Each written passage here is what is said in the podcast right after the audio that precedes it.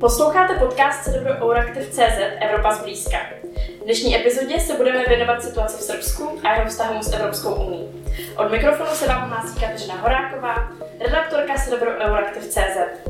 Mé pozvání do podcastu přijal Vladimír Djordjevič, odborník na západní Balkán z Fakulty regionálního rozvoje a mezinárodních studií Mendelovy univerzity v Brně. Hezký den.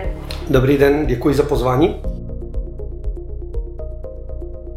Zřejmě tím nejzásadnějším, co se teď v Srbsku děje, jsou protivládní protesty. Ty se v Srbsku rozjeli bezprostředně po těch prosincových volbách do tamnějšího parlamentu a jsou některými médii připodobňovány k protestům z 90.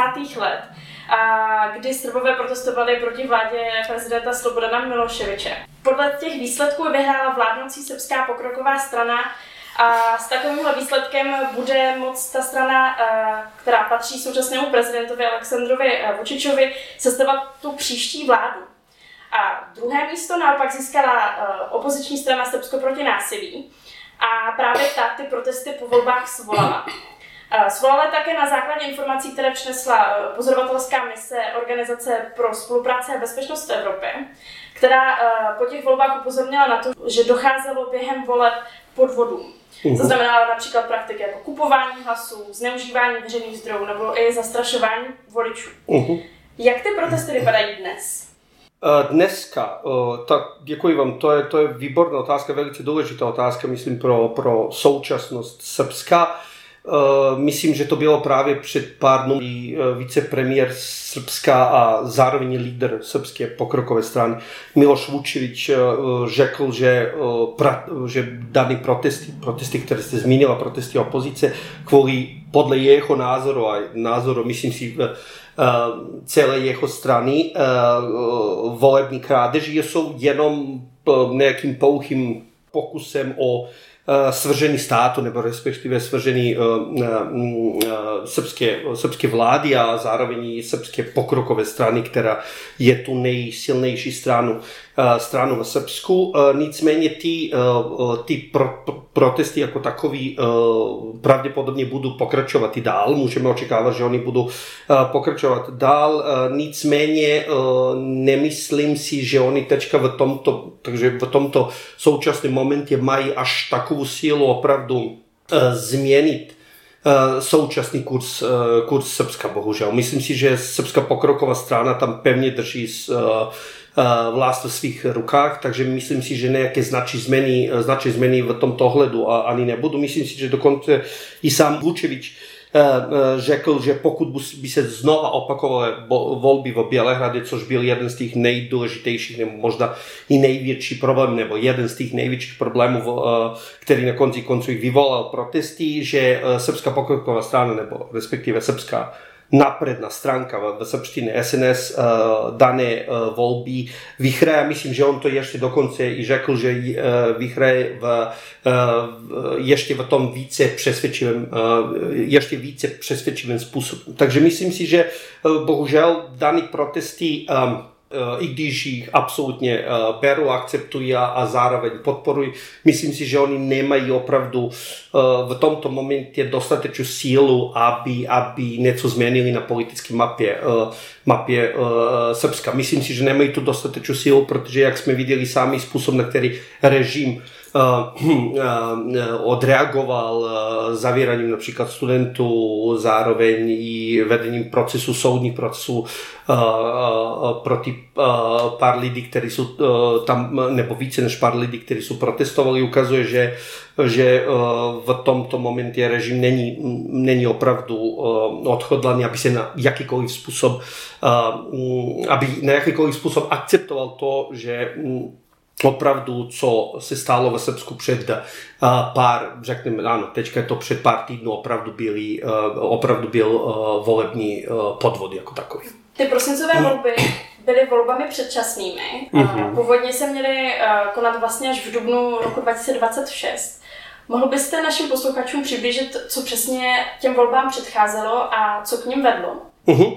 Když se podíváte vůbec na ty volby od roku 2012, respektive volby 2014, 2016, 2022, měli jste všechny předčasné volby, o což vám je v principu na nějaký způsob něco, co, co bych já v angličtině možná nazval nějaký safety net jo, nejaká, nejaké opatření daného režimu nebo dané vedoucí politické strany proti tomu, aby se vůbec situace v Srbsku na nějaký způsob politicky změnila. Což znamená v principu něco, čemu se v angličtině taky říká, o tom jsem i relativně um, um, dosti četl, uh, opportunistic um, early elections, což by bylo ty na nějaký způsob přeloženo do češtiny nějaké oportunistické předčasné volby. Jo? V momentě, když strana cítí, že má dostatečnou sílu a ona za poslední dekádu, jo, za posledních deset let, nebo možná i více, trošičku víc než deset let, cítí opravdu, že má dostatečnou sílu, tak daná strana, respektive její vůdce, teďka bývalý vůdce, prezident Srbska Aleksandar Vučić, vyhlásí volby a zároveň jsou si tím jistí, že dané volby v principu neprohrají. Takže myslím si, že to právě ten, řekl bych, oportunismus. Jo? Oportunismus, který můžete vidět, který je na nějaký způsob i jeden z těch zdrojů moci a i té moci chtivosti, jak vůčiče, tak i jeho zároveň, zároveň jeho strany. Já bych teďka odhlídla od té vnitřní uh-huh. situace v Srbsku uh-huh. a podíváme se trošku na tu mezinárodní uh, scénu. Nedávno minulý týden na zasadání Světového ekonomického fóra ve švýcarském Davosu uh, prezident Aleksandr Vučič prohlásil, že když Německo kašle, my dostaneme zápal plic. Zároveň Vučič ale děkoval Evropské unii za tu dosavadní podporu Srbsku. Nicméně v posledních týdnech se docela stupňují v Evropě hlasy, které ukazují jistou frustraci z toho chování srbské vlády. Například i v kontextu těch uh, voleb, o kterých jsme se tady teďka bavili. Uh-huh. Nedávno například současný britský ministr zahraničních věcí David Cameron vyzval k tomu, aby lídři dávali více najevo eh, to rostoucí zklamání schování srbské vlády. Kde všude se tady ta frustrace projevuje? Eh, pozorujete ji vůbec u těch unijních lídrů? No ano, to je da, další velice zajímavá otázka, řekl bych jedna možná od klíčových otázek, když se podíváte právě na to, jaký je vztah nejen, myslím si, Evropské unie, ale zároveň například i Spojených státech vůči Srbsku, ale možná i celkem vůči celému tomu regionu, nebo respektive regionu západního Balkánu. Ano, ano myslím si, že dokonce měli nějakých více než 20, myslím dokonce 24 signatářů té nějakého toho dopisu, který právě uh, měl směřovat Urs, Ursula von der Leyen a Evropské komise, který měl ukázat, že existuje jeden značný počet, bych řekl, politiků, to významných evropských politiků, politiků, který, se, který například pracují pro ministerstva zahraničí nebo jsou eh, dokonce i ministři zahraničních věcí a tak dále, evropských zemí, který právě ukázal například, nevím, z, mm, eh, nevím, bylo pár lidí z Itálie, z Dánska, z Francie si myslím, dokonce Lucemburska si myslím, eh, kteří právě mají problém s tím, jak, jak Evropská unie, nebo respektive možná Evropská komise akceptovala, jestli tak to smím říct, výsledek voleb v Srbsku, nebo respektive nejen možná výsledek voleb, ale i to, co se stávalo po těch, po těch daných volbách. Takže myslím si, že ano, existuje značný počet evropských politiků, který určitě má za cíl vidět Srbsko jako Eh, budoucího člena Evropské unie. Zároveň, co je samozřejmě problém a co je právě problém toho, eh, této věci, kterou máme tady, je i to, že daní politici, myslím si, že nemůžou akceptovat, že by Srbsko se zítra stalo součástí Evropské unie a zároveň eh, jeho politické elity odmítají, že se jakýkoliv problém v daných volbách stalo. Určitě jste to, i sama jste to zmínila, je tam více nějakých problémů. Bylo tam, bylo tam, byly jsou tam,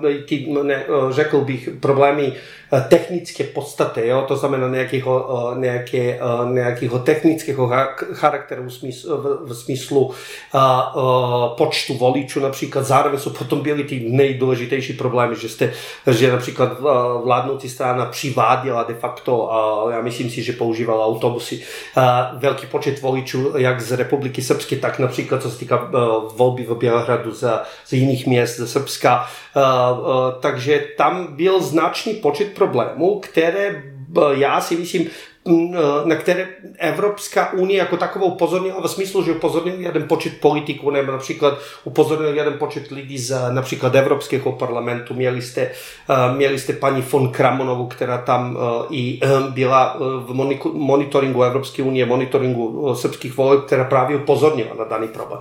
Ale vypadá, že, že co se týká Evropské komise, ta taková odpověď, nějaká rázna, nebo řeknu to tak jinak, raznější odpověď vůči srbskému režimu jako taková nepřišla. Což samozřejmě podle mého názoru je opravdu, je opravdu značným problémem. Jestli se to uh, změní, já jsem si jistý, že nějakou velkou značnou změnu nemůžeme teď očekávat. Spíš to budou možná nějaké více kozmetické změny, ale nicméně ano, tady se nejedná jenom o, o, o, o, o volby ve Srbsku. Jo? Takže volby ve Srbsku jsou samozřejmě jedna věc.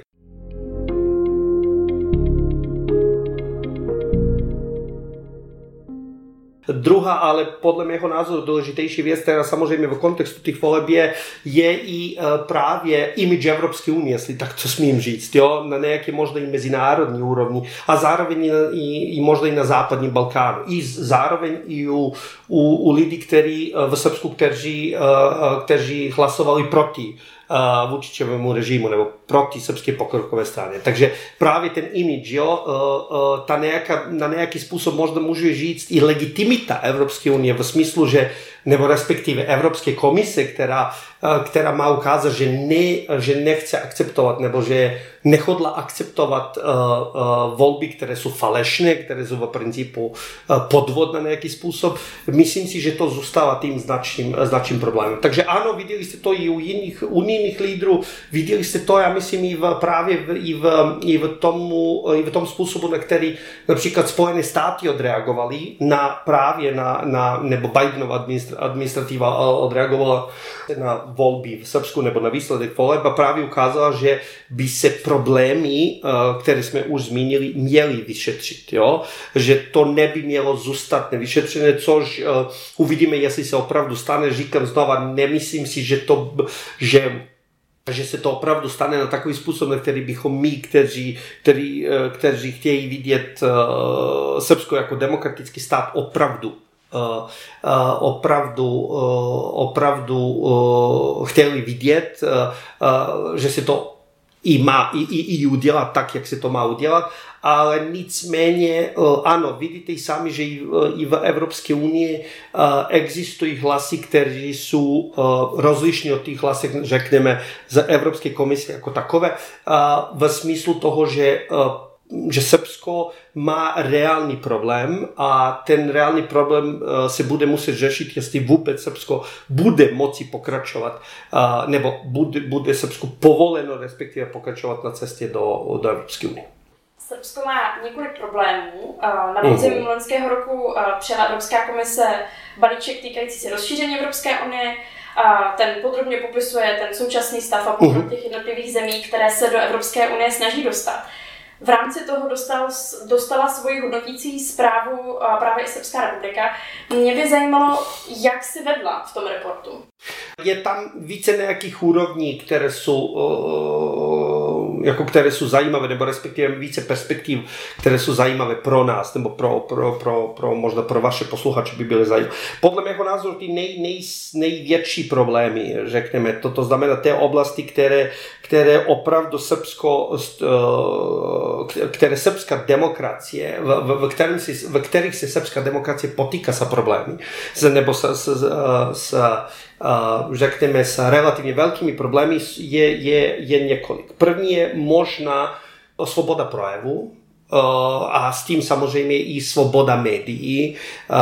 Vzhledem tomu, že režim Aleksandra Vučiče už od roku 2012, ale spíš si to myslím od roku 2014, když srbská pokroková strana se stala tu nejsilnější evro, srbskou stranu, je dobře, že není sil, nejsilnější evropská strana, právě limituje svobodu médií. Takže myslím si, že svoboda projevu i ve smyslu svobody médií je strašně důležitá. Potom je samozřejmě pár dalších otázek. Otázka korupce a organizovaného zločinu. Myslím si, že, Srbsko, že se Srbsko strašně vytýká relativně velká kriminalizace společnosti. A když řeknu to kriminalizace společnosti, spíš se tu myslím na tu kriminalizaci ve smyslu vztahu politických elit Eh, s různými eh, kriminálními skupinami. A to si nemyslím, že, jsou, že oni musí eh, jednoznačně být, působit v Srbsku. A potom samozřejmě je další důležitý, možná velký problém zároveň i by, by byly vztahy s Kosovem. Vzhledem tomu, že jak vidíte sami, není možné vůbec akceptovat, nebo respektive aspoň po, po Evropskou unii není možné akceptovat situaci, ve které by Srbsko na jaký jakýkoliv způsob se přiblížilo vstupu do EU nebo respektive vstupilo do EU, aniž by eh, normalizovalo vztahy s Kosovem. Když řekneme normalizovali vztahy s Kosovem v Každopádně tady mluvíme o, o, o, o uznání Kosova, respektive uh, uh, uznat Kosovo jako nezávislý stát, což samozřejmě pro, pro srbskou uh, elitu tečka je uh, problémem nebo relativně velkým problémem. Uh, takže to by byla možná nějaká prvá, uh, prvá perspektiva nebo možná první nějaký um, uh, první, první část těch nejdůležitějších, největších problémů, s kterými se Srbsko potýká.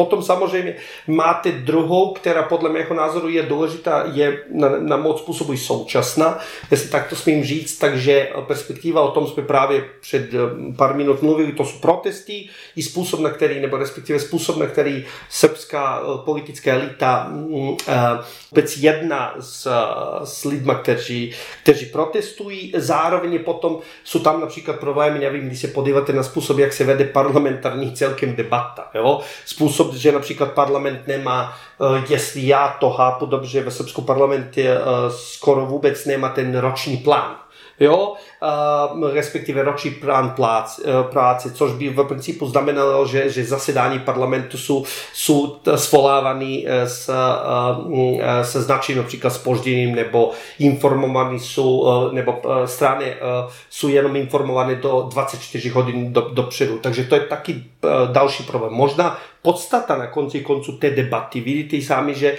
debata v parlamentu uh, ukazuje, že uh, politický, uh, že politickou sílu a politickou moc opravdu má srbská pokroková strana, že ona Mm, prostě pevně drží eh, v, v svých eh, eh, rukách. A potom samozřejmě myslím si, že Srbsko má i další počet problémů. Když se podíváte například na, na právě jsem zmiňoval boj proti korupci, organizovanému zločinu jako relativně velký problém, ale spojený s tím je samozřejmě i soudní systém ve Srbsku, respektive Eh, právě to zůstává jedním z těch, eh, možná ne největším, ale určitě velmi, eh, velmi značným problémem, který se musí řešit, aby vůbec Srbsko vstoupilo do, v budoucnu vstoupilo do, do EU. Takže podle mého názoru máte několika různých, řekneme, řekneme perspektiv a nemyslím si, že, že je opravdu možné, aby se nějaký pokrok v, v, v, co se týká srbského vstupu do EU opravdu stál, pokud samozřejmě se na, najednou tam neobjeví nějaká uh, politická vůle eh, eh, evropských hráčů nebo hráčů z Evropské unie opravdu akceptovat, nebo členských států opravdu eh, akceptovat Srbsko. Takže říkám, je tam pár několik, pár problémů, jak ty velký problémy, tak o něco menší problémy, kteří nicméně zůstávají podle mého názoru nevyřešení. Ano, opravdu se stále změní, respektive část těch změn i srbská politická elita samozřejmě provádí i ve smyslu kozmetických kozmetických změn, jo? toho, že Evropská unie prostě akceptuje nějaké kozmetické změny jako takové. Nicméně myslím si, že dokdy se Srbsko opravdu neporadí sa tými, sa tými největšími problémy, není opravdu možný vstup. Zároveň si eh, nemyslím, že by kdokoliv, eh, aspoň vím o jednom počtu EU státu, který by eh, daný vstup nikdy ne, ne, neakceptoval, respektive bych ho v, určitě odmítli jako takový. Vy jste tady už trošku nakousl to téma Kosova. Uh-huh. Pojďme se na to podívat trošku blíže. Evropská unie v dubnu roku 2020 zřídila post takzvaného zvláštního zástupce Evropské unie pro dialog mezi Bělehradem a Prištinou. Uh-huh. Ten v současnosti zastává bývalý slovenský ministr zahraničních věcí Miroslav Lajčák. Okay. A tím jeho hlavním úkolem je dosáhnout normalizace vztahu mezi Srbskem a Kosovem. V tom minulém roce jsme mohli vidět, že se v rámci tady toho dialogu mezi Bělehradem a Prištinou dělo poměrně hodně. Okay. Řekl byste, že uh, je v tomhle ohledu ten dialog úspěšný? Má vůbec nějaké hmatatelné výsledky? Je, pro mě osobně je ten dialog neúspěšný, protože on, on trval už teďka přes tu dekádu, jak jste to i sama zmínila, toho briselského, ten briselský sporazum, briselský sporazum, oni tomu říkají, nebo uh, dohoda z Bruselu z roku 2013, která měla v principu, nebo která má Uh, uh, on je teda te, teď doplněna uh, uh, právě z dohodu, od, od dohodu z, z Ochridu, která z března 2023, která má umožnit, řekneme, právě Kosovo, nejen, ale právě Kosovu i Srbsku, aby neblokovali vstup do jiných hráčů, respektive aby se zájemně neblokovali, na, na, na, co se týká vstupu do EU. Ale myslím si, že pro mě ten dialog neúspěšný, protože říkám, on trval už značnou dobu. Myslím si, že, že, že Evropská Evropské unie, respektíve jeden počet politiků v Evropské unii definitivně uh, si myslel, uh, že Vučić bude ten, který jim zajistí úspěch v smyslu uh, srbského uznání Kosova a uzavření té srbsko-kosovské nebo kosovsko-srbské otázky. Jo? A celé té, řekněme, částečně i celého toho problému. To se v principu nestalo. Jak vidíte i sami, teďka režim v Srbsku, nebo respektive pan prezident definitivně on odmítá už nějakou dobu odmítá akceptovat kosovskou nezávislost, respektive odmítá jakýkoliv jakoukoliv politiku, která by na konci měla vést k, k, k nezávislosti Kosova. Spíš i sám říká, že akceptuje různé technické jiné kroky, které by měly vedly k normalizaci.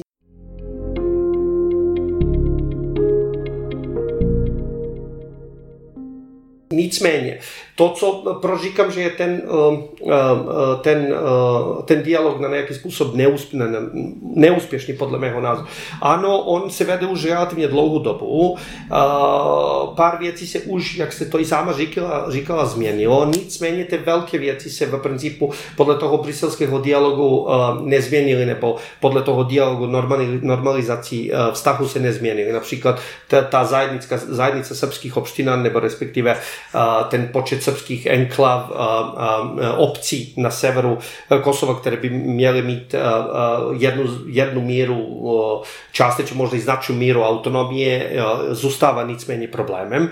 Zůstávají různý další problémy, které bohužel musím říct, jak Eh, srbská strana tak částečně i někdy kosovská strana zneužívají. Jo? Právě zneužívají uh, ty relativně špatně vztahy uh, v situaci na Kosovu a na, na severu Kosova nejvíc, aby v principu uh, ukázali svým voličům, že opravdu jsou, že opravdu pracují, řekněme, pro svoji voliče, že opravdu jim poskytují ten servis, že opravdu, nevím, že opravdu hrání uh, národní zájmy a tak dále. Takže podle mého názoru to je možná druhá věc, proč si myslím, že ten uh, proces je neúspěšný. Třetí, třetí věc je opravdu uh, uh, uh, otázka, kolik reálně toho politického kapitálu má Vučić nebo Srbská pokroková strana, aby respektive opravdu uznali Kosovo do, do budoucna. Já si spíš myslím, že, že ta otázka uznání bude mnohem těžší, než se to možná zdálo jeden počtu těch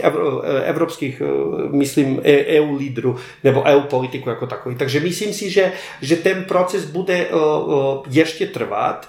Uh, vím, že se právě tento týden setkávají s představiteli Evropské unie, nebo respektive setkávají se představiteli Evropské unie s, s, s, s lídry západního Balkánu právě v, v Severní Makedonii z těch nejdůležitějších právě perspektiv, o kterých se bude mluvit, je právě vstup do EU nebo budoucnost toho vstupu a zároveň ty regionální vztahy jako takový a respektive i situace, kde například Srbsko Kosovo nemají blokovat nemají se bloko, zájemně blokovat ve smyslu budoucího vstupu do EU. Takže myslím si, že právě kvůli tomu, eh, tomu tom relativně dlouhavém procesu, procesu, který ano, sice z jedné strany eh, se jeden počet relativně jednoduchých věcí domluvil, ale například ty velké věci ohledně právě té zájemnice srbských obcí nebo eh, srbských obcí na, na severu Kosova ještě zůstává nevyřešen,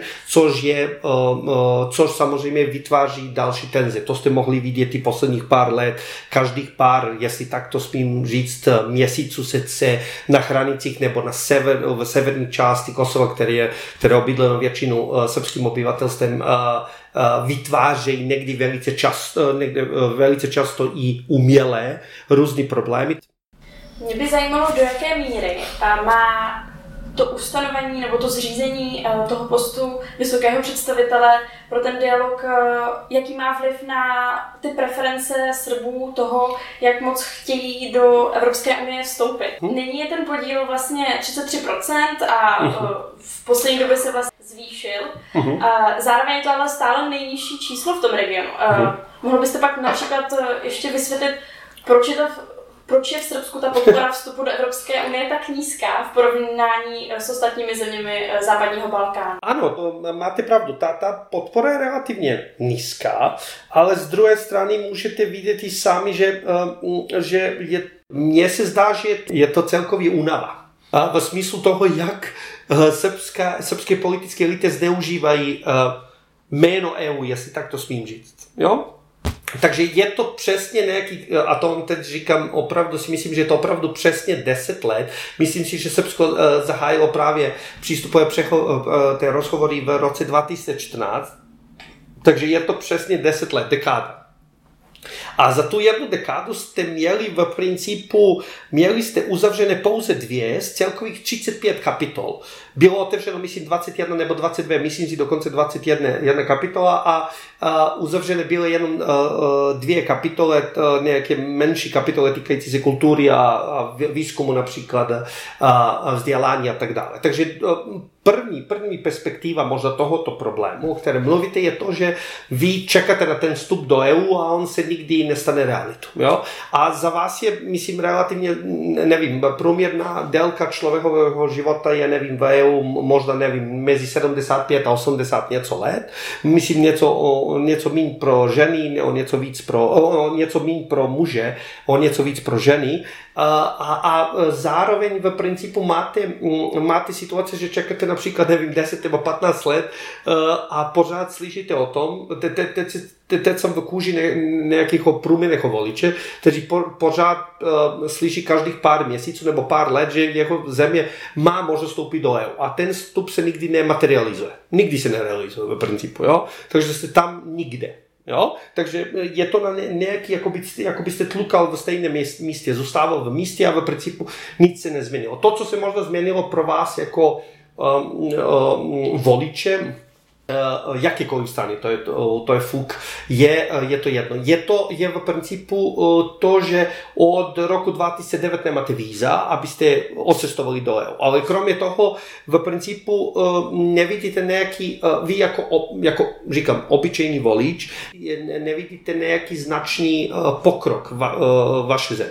Zároveň potom, podle mého názoru, to, co, co to, to, čeho se musíme uvědomit, je, že se Česká pokroková strana opravdu zneužívá uh, logiku, uh, logiku Evropské unie. Rozumíte? To znamená, zneužívá tu logiku Evropské unie, neuznává EU jako toho nejsilnějšího hráče, takže uh, není Čína tím nejsilnějším hráčem ve smyslu ekonomické přítomnosti v, v Srbsku ani na Balkánu. Je to Evropská unie, nicméně nemáte to uznání srbské pokrokové strany. To znamená, srbská pokroková strana kritizuje, když, když je to třeba, nebo když je to vychovuje EU a když to nevychovuje, samozřejmě do nějaké omezené míry nebo v nějaké omezené míře chválí Evropskou unii jako takovou. Potom je samozřejmě to otázka Kosova. Rozumíte, to je ta další otázka, kterou jste sama výborně zmínila, protože jsme právě přešli od otázky Kosova k otázce EU a ano, to je propojeno i s otázkou uznání Kosova. Nevím, kolik opravdu ne, nevím. Respektive myslím si, že značná část uh, srbské populace by danou uh, uh, nezávislost v tomto momentě neakceptovala. Myslím si, že, že, že byly roky, opravdu byly roky, když ten počet lidí uh, uh, chtěl uh, akceptovat dané řešení problému, nebo možná byl více, jak bych řekl, by měl více preferencí ve smyslu akceptování a uzavření kosovské otázky. Nicméně, jak jste viděli sami to, jak jak srbská pokroková strana negativně změnila Srbsko i v tom smyslu, že že dneska uh, otázka Kosova a Evropské unie, ona, vždy, oni vždycky byly propojené. Jenomže dneska, jsou, dneska ich samozřejmě Srbská pokroková strana vždycky využívá, nebo možná lepší použít jiný, jiný výraz, zneužívá v smyslu, v smyslu srbské budoucnosti, budoucnosti v, v EU. Takže tam zůstává otázka, Kosova, kterou Srbsko nebo Srbové v tomto momentu myslím si, že by nepodpořili ve smyslu, ve smyslu uznání Kosova a vstupu do EU.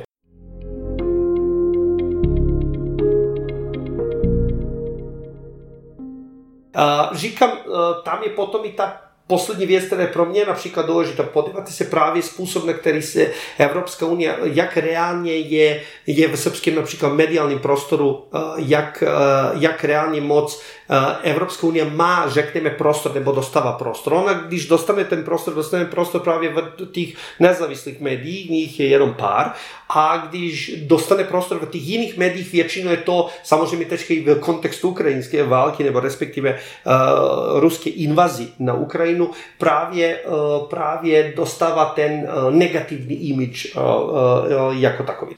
Vy jste tady zmínil uh, tu ruskou válku a ruskou invazi na Ukrajinu. Uh, prezident Vučič se odmítl připojit k těm západním sankcím vůči Rusku a Zároveň se tady zmínil i Čínu trošku. Právě ta zahraniční politika srbská je jednou z těch výtek Evropské komise, kterou dala Srbsku vlastně v rámci toho reportu. Mě by zajímalo, jaké jsou další příklady tady toho odchylení a tady té odlišné zahraniční politiky Srbska. To, to jste dobře zmínil, ano, tam je ta otázka, otázka samozřejmě vztahu s, s, s, s Ruskem, já jsem slyšel od pár, od pár lidí, kteří jsou, kteří jsou experti na daný region, že jsou oni mohli mluvit s, různými lidmi, například i z vládnoucí strany a, oni říkají, že Oni su mi právě řekli v, samozřejmě v, v, v smyslu nějakého jejího anonimního samozřejmě výzkumu, že jeden počet politiků v Srbsku opravdu není jako i, i spokojený s tím, jaký jsou rusko jako srbské vztahy, ale nicméně to nemůžu, nebo nemají dostatečnou moc, i když jsou možná součást například srbské pokrokové strany změnit. Nicméně je důležité vědět, že ano, srbská pokroková strana Vučić hodně, hodně kapitálu právě mají v, v těch daných vztazích. Jo? Takže Srbsko se na, paradoxně se Rusko stalo na nějaký způsob více populárním ve Srbsku od, od té doby, což, což je na nějaký způsob což je na nějaký způsob problematický, stalo se více populárním ve Srbsku od té doby, co začala rusko-ukrajinská válka, nebo co začala ruská invaze de facto na, na Ukrajinu. Potom je samozřejmě tam i pár dalších problémů, nebo respektive způsob, na který je Čína ekonomicky přítomná na Balkánu. Takže já jsem se právě díval i na, ty, i na počty projektů, potom jsem našel nějaká například čísla, kdy jste mali, měli v roce 2021 nejméně nějakých 67 projektů, kde Čína byla zapojena, nebo čínský subjekty byly zapojeni eh, a potom například, a to jenom v, v, v, v Srbsku, když se podíváte například na eh, celý region západního Balkánu, je to přes nějakých 135 nebo Eh, tak nějak projektu. Takže ano, eh, právě, právě vidíte tu odchylku, řekneme, od, od toho evropského kurzu, ale to je dano i tím způsobem, jak Evropská unie v principu, jestli tak to smím říct, použiju toto slovo, vychovávala v režim. Jo? Ona vychovala v režim a, a respektive mm, vychovala ho na takový způsob, že mu povolila nějaké věci. Jo? A když mu povolila nějaké věci, tak v režim byl schopný to využívat nebo respektive zneužívat, což se ukázalo, že to uh, značně zneužívá už, už, nějakou, už nějakou další dobu. Takže ano, máte pravdu, jsou to opravdu ty největší, řekneme, největší, největší možná nejdůležitější perspektivy v smyslu té, té nějaké odchylky. Zároveň je důležité ale vědět, že máte tam i další hráče, například máte de facto, když on, ta přítomnost například spíš myslím ekonomická přítomnost eh, státu, jako je například Turecko, eh, nebo jsou například Arabské Emiráty, ona je, nemyslím si, že značná, nicméně eh, ty ta, tam ta přítomnost jako taková je. Já, já, já beru té přítomnosti, řekneme, eh, způsob, že, že, že se tam, že dané státy například mají, eh, mají jsou ekonomicky přítomní v, v, nejen ve Srbsku, eh, beru vážně právě, protože se ukázalo, jaký na případu Číny, že velký počet daných projektů jsou extrémně netransparentní. A ta extrémní netransparentnost nebo netransparentnost, říkám extrémní netransparentnost, protože stalo se, že například uh, se o daných projektech vůbec ani nevědělo a potom, se, potom jsme se dozvěděli z různých invest, investigativních novinářů jejich, jejich, jejich práce, že se opravdu pár projektů, pár projektů stalo skutečností. Myslím si, že právě netransparentnost je tam tím největším tam problémem. A myslím si, že ona zůstane problémy pro Srbsko i do budoucna, zároveň zůstane problémem respektive ve smyslu srbského vstupu do, do Evropské, do Evropské unie. Ano. Teď jsme se tady bavili o těch rozdílech a řekněme těch věcech, které Srbsko rozdělují v tom vztahu s Evropskou unii. Pojďme se ale trošku podívat na to, co ty vztahy může jako pojít. A Srbsko má v současnosti jedny z největších zásob litia v Evropě. Ano. V září loňského roku podepsalo s Evropskou unii memorandum o srbsko-unijním partnerství v oblasti baterií a dalších kritických surovin. Eh, zároveň ale eh, Srbsko v roce 2022 zastavilo tu obnovu těžby litia eh, na svém území.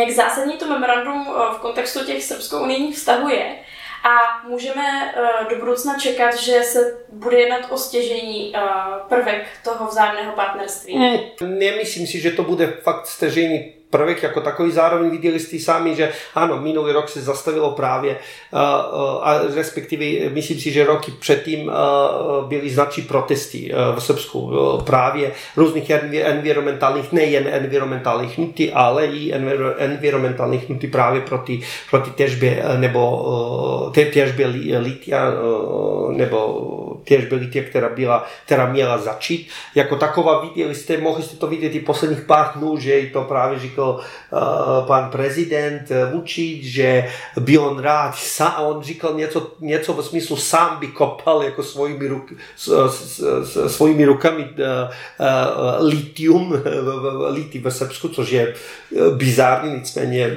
to můžete očekávat od pana prezidenta Srbska. A což je zajímavý, je, je právě ta věc, že vidím, že se znova, právě jsem o tom i četl zprávy na začátku tohoto roku, začalo znova mluvit o tom, o obnovení obnovení eh, spolupráce nebo respektive rozhovoru sa Rio Tintem, eh, což měla být společnost, která, která, eh, která měla těžit litium.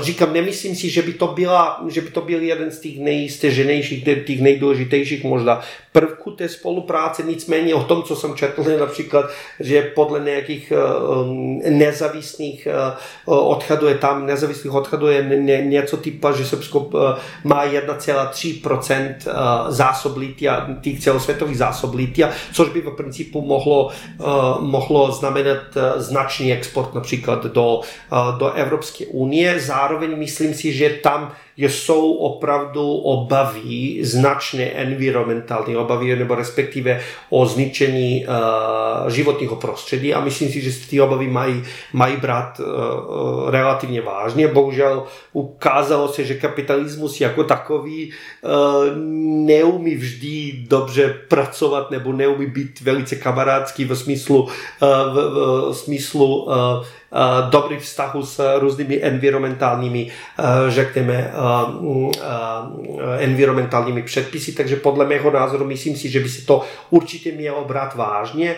Nemyslím si, že, že to byla, že právě environmentální hnuty v té době z jedné strany byly, byly, byly říkalo se, že, že právě zneužívají danou situaci, aby bojovali proti vůčičevému režimu. Já si nemyslím, že to byla jenom otázka vůčiče Miloševeho režimu nebo boje proti režimu, je to opravdu byl, bílý boj pro, pro, pro, eh, pro respektování environmentálních právě předpisů. A ukončím tím, že například viděli jste sami, když jsme právě zmiňovali Čínu před pár minutami, minut, že uh, jste měla například do, před pár let uh, dokonce i situace, že čínské firmy samé nerespektovali různé environmentální předpisy. Mohli jste vidět otázku, otázku uh, uh, dálnice například v Černé hoře, kterou, kterou stavila uh, uh, Čína, které, které právě ukazují, uh, jak uh, moc environmentální uh, problémy, jak, jak, jak silný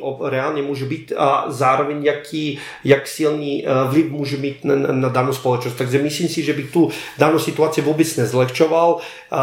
Ano, lidi může být jeden z těch, řekněme, prvků v smyslu EU, vztahu EU se Srbskem, ale nemyslím si, že je to jeden z těch nejdůležitějších jako takový. Hostem dnešní epizody byl politolog Vladimír Georgievič. Děkuji, že jste zavítal k nám do podcastu Evropa zblízka. Děkuji za pozvání a zdravím vaše posluchače a mějte se fajn. Od mikrofonu se s vámi loučí Kateřina Horáková. Děkujeme, že nás posloucháte. A pokud se vám Evropa zblízka líbí, budeme rádi, když ji doporučíte dál. Další epizody našeho podcastu najdete ve všech podcastových aplikacích. Tak brzy naslyšenou.